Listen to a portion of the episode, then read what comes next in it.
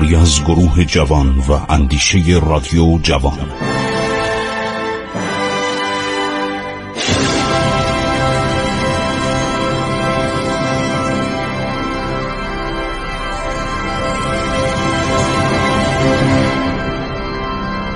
بسم الله الرحمن الرحیم. به نام خداوند بخشاینده مهربان. خب خسرو معتزد به شما عرض ادب و احترام می‌کنه. عرض شود که ما گفتیم که میرزا ابوالحسن شیرازی به اتفاق سرگور ازلی و دو هیئت دیپلماتیک ایران که رفته بودن انگلستان نه ماه در اونجا اقامت داشتن برای ایجاد اتحاد با انگلستان و هیئت انگلیسی که به ایران می اومد به ریاست سرگور ازلی دیپلمات اینا رفته بودن در ریو دو ژانیرو. و چند دژ جداگانه برای نگهداری از بندرهای اطراف ریو دو ژانیرو دیدن که سانتا کروز بود. در مدخل شهر لنگرگاه و خیلی جالب. در یه جایی به نام ایزولا داس کاپروس هم یه دژ دیگه دیدن و اینا خیلی اطلاعات کسب کردن. پرتغال های اینجا یعنی پرتغال هایی که همین میوه پرتغال همین که جز میوه ایران هم هست این میوه به نام پرتغال به نام پرتغالی ها مشهور شده. شاهزاده نایب السلطنه مقداری از پرتغال های شیرین و خوشمزه برزیل رو برای سفیر ایران فرستاده بود. بعد انبه هم داشتن آناناس هم داشتن. گوشت جانوران چرنده و پرنده بسیار گران بود.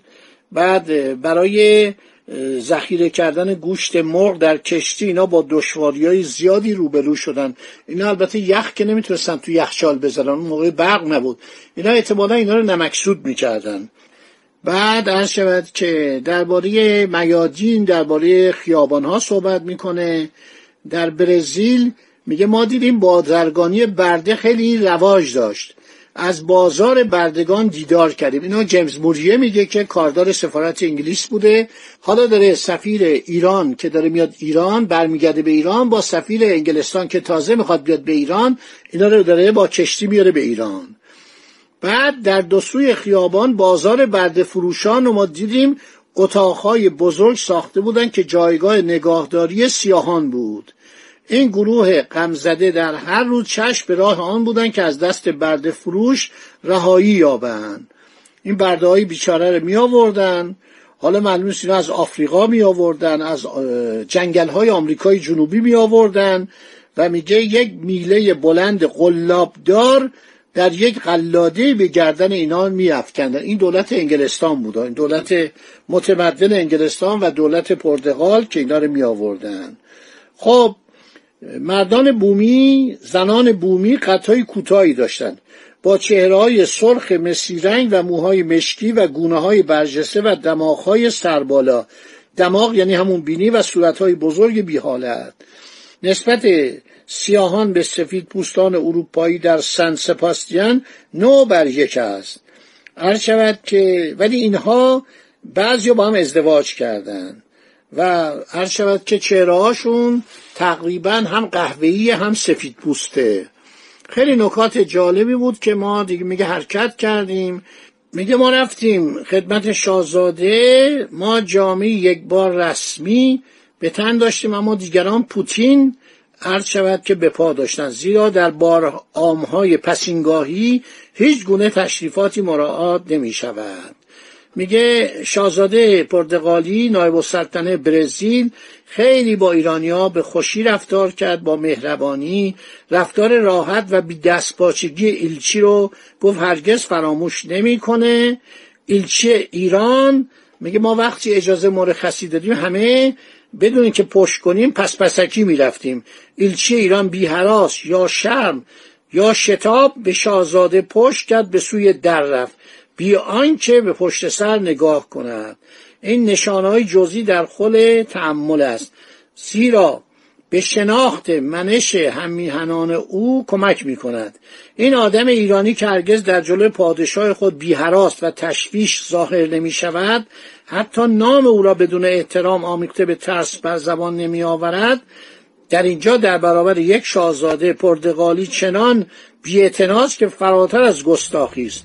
و به گونه ای سخن می‌گوید که گویی در گهواره آزادی به جهان آمده است. بعد میگه ما برگشتیم و رفتیم.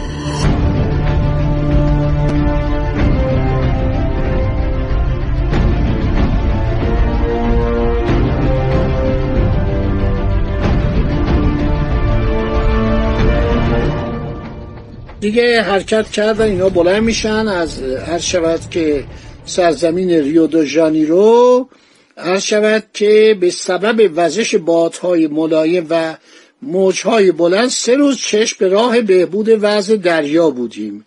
بارها ناگزیر در مدخل بندر لنگر انداخت. ببینید چقدر زندگی امروز بشر عالی. امروز الان کسی با کشتی مگر برای تفریح؟ یا مثلا کشتی نفکش یا کشتی باری. عرض شود الان با هواپیما همه جا سفر می‌کنن. بعدم وقت می‌ذارن میگه مثلا ما الان اگه از لندن حرکت کنیم مثلا باید سه چهار ساعت دیگه در نیویورک باشیم یا پنج ساعت. بنابراین میگه ما حرکت کردیم رفتیم عرض شود که به سوی جزیره تریستان دکونها که به نام کاشف پرتغالی نامیده شده. سالها بعد هلندیان و فرانسویان به اینجا راه یافتند که سه جزیره بود که بزرگترین آنها تریستان دکونها خوانده می شود این اسم یک کاشف پرتغالیه. کوچکترین و جنوبی ترین آن جزیره بلبل و غربی ترین آنها به جزیره دست نیافتنی موسوم است. هر شود که میگه ما حساب کردیم از کشتی های مختلف جزیره تریستان دکونا در پهنای جغرافی 37 درجه و 6 دقیقه جنوبی و درازای 11 درجه و 44 دقیقه باختری است. کشتی لاین زمانی که لوک مکارنتی را به چین می‌برد در این جزیره لنگر انداخت. حالا درباره این جزایر صحبت می‌کنه. خیلی نکات جالبی میگه.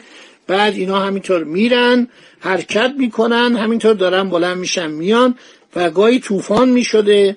از طوفان ها به سلامت رد می‌شدن. گاهی نهار میخوردن گاهی شام میخوردن. بعد میگه گفتش که یکی از خدمتکاران ایرانی به کابین ما اومد برگشت گفتش که ناوبان به ما دستور داد از عرشه کشتی بیرون رویم. میگه اینم عصبانی شد.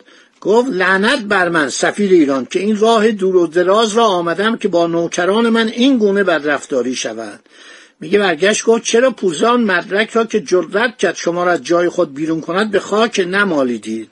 بعد هیچ دیگه. ای عصبانی شد و میگه رفتیم و برگشت رفت. داد و بیداد و عصبانیت که من توهین کردن به من به خدمتکاران من توهین کردن. میگه اینا خیلی مغرورن ایرانی ها و رفتار این ناوبان خشونت آمیز بوده. بالاخره عذرخواهی کردن و گفتن که شما حالا ببخشید و ایلچی. یه مقدار خودشم آروم شد. بعد میگه ما همطور حرکت کردیم در به لنگرگاهی در پوندوگال در سیلان. ببین دور زدن زمینه. اومدن به جزیره سرندیب. جریان دریایی نیرومند ما را نزدیک 60 مایل به سوی جنوب و باختر رانده بود. پوندوگال دژ نظامی کوچکی است در 6 درجه و یک دقیقه پهنای شمالی 80 درجه و 19 دقیقه و 20 ثانیه درازای خاوری قرار دارد. این شهرک از آن رو در خور توجه که شهری پاکیزه و شسته و رفته و میادگاه کشتی های کمپانی هند خاوری است که پیش از رفتن به انگلیس در آنجا لنگر میاندازند. انبارهای بزرگ دارچین رو که هلندیان در اینجا ساختن به ما نشان دادن. یه درخت نان. ما دیدیم با محیط هفت با که از انبوه برگ ها پوشیده شده بود. خیلی صحبت می‌کنه. میگه یه جایی است در سیلان به نام قله آدم. که بر فراز رشته کوههای بلندی خودنمایی همچنان راهنمایی مطمئن برای دریانوردان است. خیلی قشنگ نوشته خیلی شیرین نوشته. بعد نوشته که ما همینطور که رفتیم بعد دیدیم که یک سنگ دارچینو که فروشنده بهای آن را 20 روپیه می‌گفت ما به مبلغ 6 روپیه خریدیم.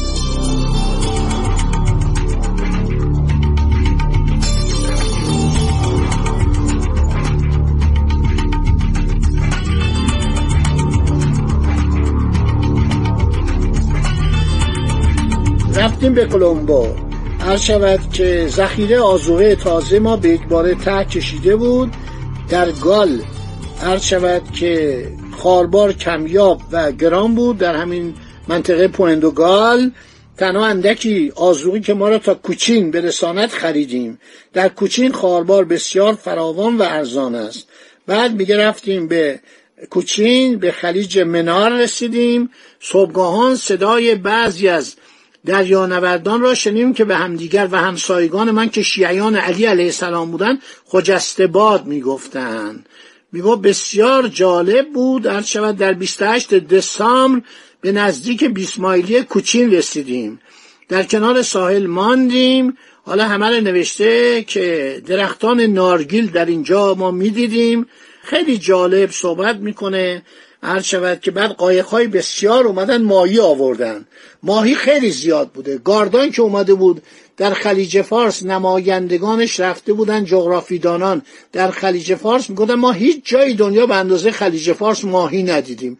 صد صد و پنجاه نوع ماهی در خلیج فارس سید می‌شد. چه ماهی های خوشمزه ای من یادم میاد رفتم بندر عباس اولین بار اونجا کباب ماهی آوردن شیر ماهی. یک کباب بزرگ عرض شود ماهی شیر خوردیم. چقدر این ماهی عالی بود؟ در تهران کسی نه نمیشنا بعضی از این رستوران ها بودن ماهی شیر می‌دادن مردم بودن آقا این ماهی رو ما نمی‌شناسیم ما ماهی سفید می‌خوایم. ما ماهی آزاد شمال می‌خوایم. خب دوستان باز هم برنامه ما ادامه داره. من رسیدیم الان به کوچین. عرض شود که میگه جاهایی رفتیم تو دنیا می‌دیدیم که پرچم انگلیس بود. اندکی ماهی روغن و ماهی سفید و ماهی باراکوتا و بسی صدف خریدیم. و قایقهایی هم به سوی ما آمدن که بار آنها میوه بود و برخی آب شیرین بار داشتن. میگه آزوقه کافی رو برای سفر خود به طرف ایران گرفتیم و حرکت کردیم و رفتیم ادامه دادیم سفرمونو. باقی این سفرنامه خیلی جالبه. میرزا ابوالحسن عرض شود ایلچی شیرازی هم حیرت دامه سفرا رو نوشته. حالا من از داشتم از کتاب سفرنامه جیمز موریه نقل می کردم خیلی جالب و کتاب های دیگه از کتاب ژان یوریر هم داریم و حوادث تاریخی اون زمان رو داریم که میگم انگلیسی ها که اومدن چه اتفاقاتی برای ما افتاد. خدا نگهدار شما باد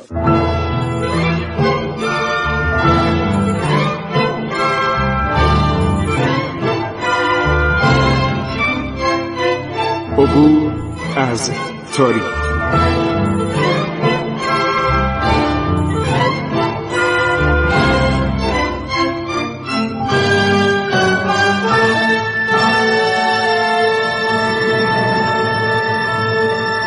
ایران با شکوه. سرگذشت ایران ما به روایت خسرو معتزد